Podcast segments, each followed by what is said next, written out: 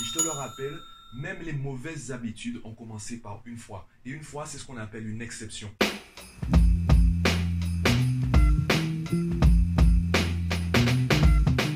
Yo, aujourd'hui j'aimerais te parler du droit à l'erreur. C'est vrai qu'il y a cette mouvance actuelle, il y a cette tendance qui est qu'on doit tous s'accorder du temps. On n'a pas tous besoin d'être parfait, on n'a pas tous besoin d'avoir des objectifs internationaux, de vouloir diriger des multinationales.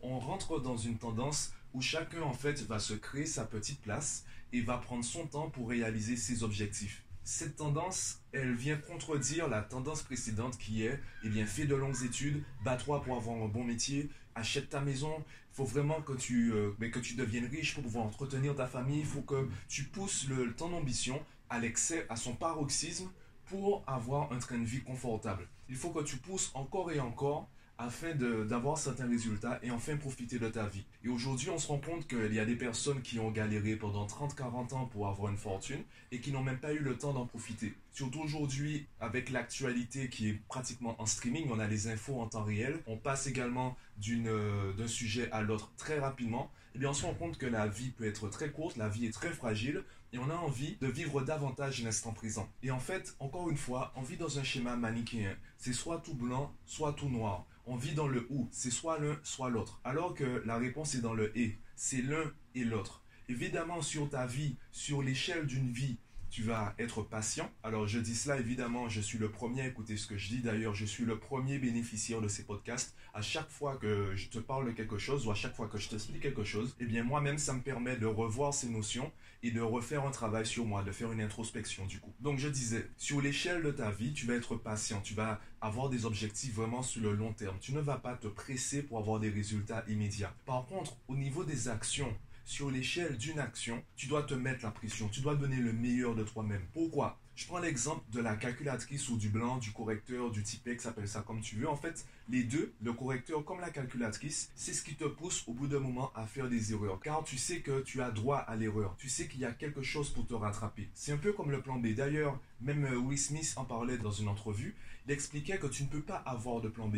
Car si tu as un plan B, en fait, tu te laisses une échappatoire, donc tu ne seras pas focus à 100% sur ton plan A. Ça ne veut pas dire que tu dois t'obstiner avec un plan A qui est défectueux. Non, ça veut dire que à partir du moment où tu choisis un plan, à partir du moment où tu choisis une direction, tu y vas à fond. Il se peut que ce soit une voie sans issue. Il se peut que tu te retrouves face à un mur. C'est là où tu vas passer à un autre plan. Une fois que tu t'es rendu compte que cette voie est bouchée, tu changes de plan. Tant que tu n'as pas constaté que c'est une voie sans issue, tu continues. Tu ne regardes pas ailleurs. Car à chaque fois que tu regardes ailleurs, tu te déconcentres de ton plan A. Tu perds ton attention, tu perds ta concentration sur ton plan A et tu vas commencer à douter, tu vas commencer à hésiter entre les deux plans. Donc il y a une différence entre le long terme et le court terme. Sur le court terme, tu dois être focus sur une seule chose. Je prends l'exemple des études. J'ai beaucoup d'élèves qui arrivaient en terminale ont commencé à douter. On les a, je les ai aidés à travailler pour qu'ils puissent augmenter le niveau et qu'ils soient prêts pour euh, la filière S, la filière scientifique. Et arrivés en S, ils ont commencé à douter, à hésiter car ils ne savaient pas vraiment ce qu'ils voulaient faire.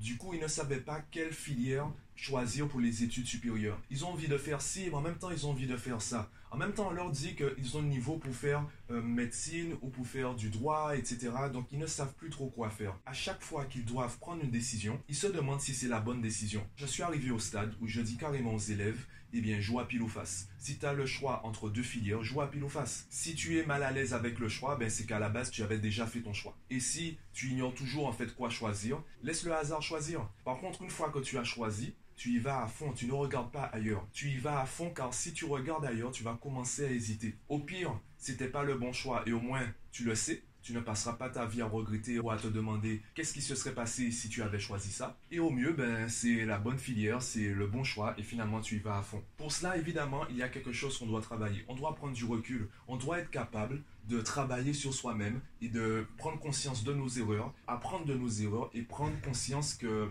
tout est possible, qu'on peut changer à n'importe quel moment. Et ça, c'est un autre travail. C'est un travail qu'on arrive à développer lorsqu'on est dans le et lorsqu'on n'est plus dans le ou. Ce n'est pas une filière ou l'autre, c'est l'un et l'autre. Car peu importe la filière que tu vas choisir, il y a des choses que tu vas travailler. Tu vas travailler tes compétences, tu vas travailler la mémorisation, tu vas travailler la gestion du temps, tu vas travailler également ton développement personnel, tu vas acquérir toutes ces, notions, toutes ces compétences qui te seront fondamentales, peu importe la filière que tu choisis. Donc ne te focalise pas sur tout l'éventail de choix en même temps, focalise-toi d'abord sur un choix, tout en te rappelant que sur l'échelle d'une vie, tu as le temps également de, de te contredire. Tu as, le, tu as le temps de te dire, mais en fait, c'était pas le bon choix, finalement, je change. Tu as le temps également de développer ou euh, d'acquérir certaines connaissances ou certaines compétences. Tu as le temps pour ça. Par contre, sous le court terme, tu dois faire un choix et t'y tenir. Et tu ne dois pas t'accorder l'erreur. Tu dois te donner un certain niveau d'exigence. Le problème de la calculatrice, c'est qu'au début, c'est une exception. On se dit, bon, ce calcul-là, il est difficile à faire, je prends la calculatrice uniquement pour cela. Et je te le rappelle,